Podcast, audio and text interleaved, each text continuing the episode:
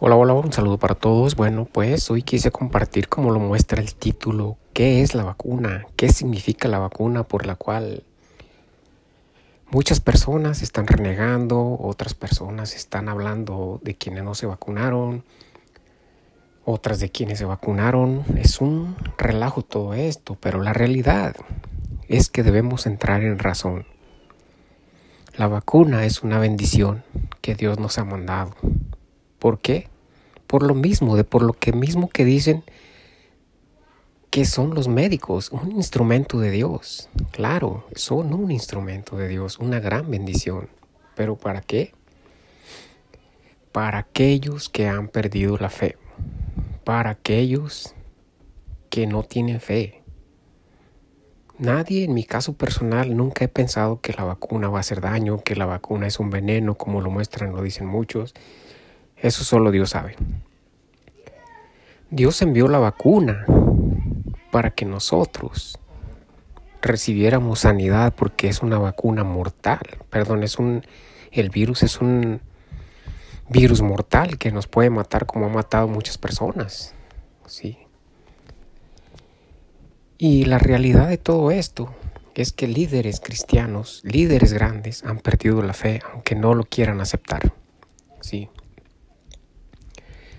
¿Dónde están dejando las promesas de Dios? ¿Dónde están dejando Salmos 91? Que se los voy a explicar paso por paso. El que habita el abrigo del Altísimo morará bajo la sombra del Omnipotente. Diré yo a Jehová, esperanza mía y castillo mío, mi Dios en quien confiaré. Él te librará del lazo del cazador y de la peste destructora con sus plumas te cubrirá, bajo sus alas estarás seguro. Escudo y adarga es su verdad. No temerás al terror nocturno, ni saeta que vuele de día, ni pestilencia que ande en oscuridad, ni mortandad que en medio del día destruya. Caerán a tu lado mil y, diez mil a tu diestra, pero a ti no te llegará. Ciertamente con tus ojos mirarás el castigo de los pecadores porque has puesto a Jehová en tu habitación. ¿Qué está diciendo ahí? ¿En qué habitación? ¿En tu cuarto? No, al decir Salmos 91 porque pusiste a Jehová en tu habitación es porque pusiste a Jehová en tu corazón, en el centro de tu corazón. ¿Sí? Entonces nos podemos dar cuenta que Salmos 91 es un poderoso salmo para mí, Salmos 23 y Salmos 91 son los más poderosos de la Biblia. Y son poderosos porque yo los he vivido. Yo he sentido ese gran poder que tienen esos salmos. Y ahí el Señor nos dice y nos promete, por cuanto en mí ha puesto su amor, dice el Señor, yo también lo glorificaré, lo saciaré de larga vida y le mostraré mi salvación, por cuanto ha reconocido mi nombre. Me invocará y yo le responderé. Y con él estaré yo en la angustia. Está diciendo el Señor ahí. ¿Qué pasa? ¿Dónde están dejando las personas todo eso? Bueno, realmente sabemos que las personas que no conocen de, de la palabra, que no conocen de la verdad, cuando les hablas de la verdad, dicen, ¿qué verdad? Para algunas personas la verdad es su religión. Dicen, sí, mi religión es la verdad. ¿Por qué? Porque van a adorar su religión, siguen lo que su religión les enseña, no lo que Dios les enseña. Sí. Son muchas cosas que debemos aprender acerca de la vacuna y no andar criticando. ¿A quién perjudica una persona que no se vacune? No perjudica a nadie. Él se está perjudicando solo si fuera así. Muchos dicen, pero es que se va a contagiar si el contagiado ya lo llevan. ¿Cuántos no han muerto que se vacunaron?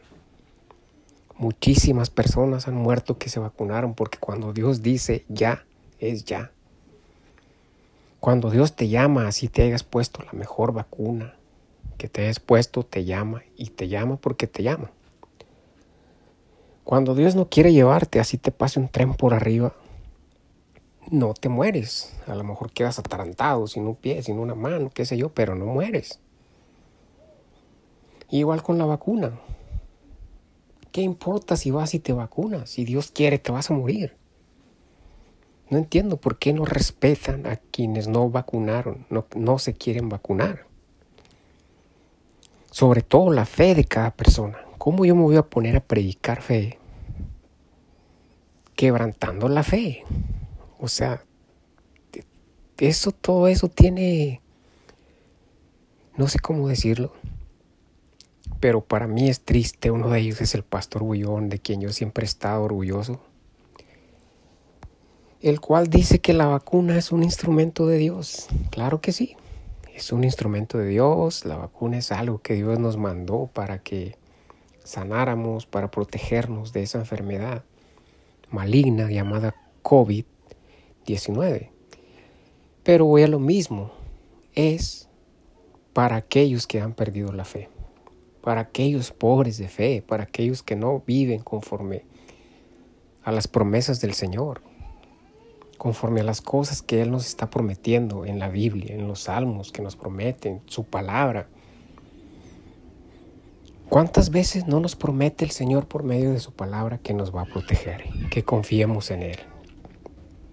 ¿Qué dice Jeremías 33:3? Clama a mí y yo te responderé. Te enseñaré cosas ocultas que nunca has conocido.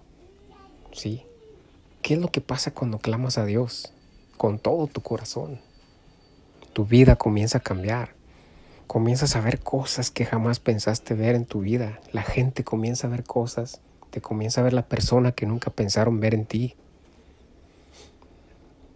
A todo esto son cosas que están pasando en el mundo donde la gente se está atacando uno al otro, que porque no se vacuna este, que porque no se vacuna el otro. Deben de respetar la fe de cada persona. En mi caso personal yo digo que deben de respetar la fe. ¿Por qué? Muchos creen que los que no se vacunan son los que van a contaminar a los no vacunados. Están bien equivocados. Y una de las cosas por el que están equivocados es que los vacunados no les importa nada. Andan en fiestas, andan en bailes, metiéndose con prostitutas, van y se meten con la vecina, andan por allá usando drogas entre grupos, bailes y todo, andan como si nada. Y el pobre que no está vacunado es el que se puede contaminar de todo eso que andan haciendo ellos. Entonces, ¿por qué culpan al no vacunado? Cuando ellos son realmente el peligro. El no vacunado es quien debería de renegar, decir, ¿por qué no se cubren? ¿No? Pero nosotros, en mi caso, yo no estoy vacunado. Yo pueden checar quién sea mi récord de mi récord médico y yo nunca he visitado un médico. He ido a hospitales por accidentes. Sí, por accidentes he ido pero que yo vaya a médicos, que porque, ay, me siento mal, que voy a ir a un médico, que no, claro que no. Cuando yo me siento mal, lo primero que hago es ayunar y orar y ponerme en manos de Dios, poner en manos de Dios mi salud y mi vida, como lo he hecho siempre. ¿Que está el médico ahí? Sí, lo sé. ¿Que es un instrumento de Dios? Sí, lo sé. Pero para aquellos que no tienen fe, y eso es lo que debemos de tomar en cuenta todos como hijos de Dios, como cristianos. Porque hay muchos versículos que nos muestran fe, que nos hablan de fe y estamos haciendo a un lado todo esto. Todos perdemos la fe. Abraham la perdió. El padre de la fe, Abraham, perdió la fe cuando negó a su esposa. Pudiendo decir yo confío en Dios y sé que Dios me va a proteger. Él la negó porque pensó que les iban a hacer daño. Yendo con Dios de la mano, o sea, podemos darnos cuenta, todos perdemos la fe en algún momento. Lo único que yo digo es que deben de respetar la fe de cada persona, la decisión de cada persona y tener más cuidado. Las mismas personas que andan en grupos haciendo fiestas, bailes y cuanta cosa pueden porque ya se vacunaron, se sienten libres. Pero no se sientan libres porque está muriendo aún gente vacunada, están muriendo personas aún vacunados, ¿sí?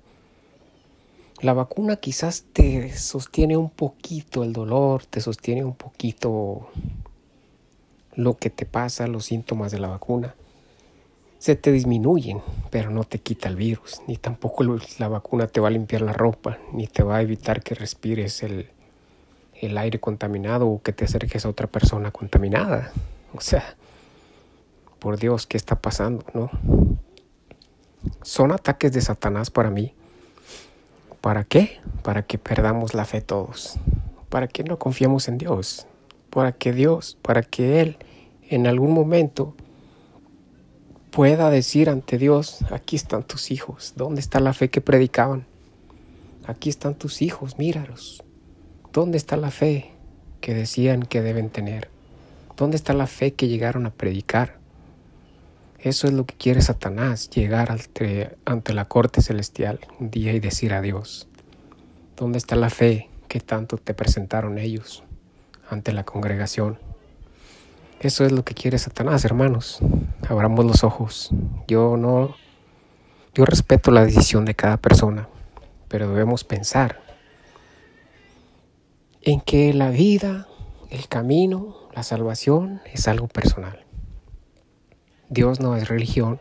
Respeto cada religión que existe en la vida porque aunque hagan maldades, aunque hagan cosas, Dios está ahí porque Dios es amor. Y las personas son las que hacen maldades, no la iglesia no tiene que ver nada. Pero bueno, son decisiones personales. Dios les bendiga y espero no ofender a nadie con todo esto. Les mando un abrazo y respetemos la fe de cada persona, respetemos la decisión de cada persona. Busquemos más de Dios, conozcamos más de Dios para saber qué es fe realmente. ¿sí? ¿Cómo puede un líder grande decir, predicar fe?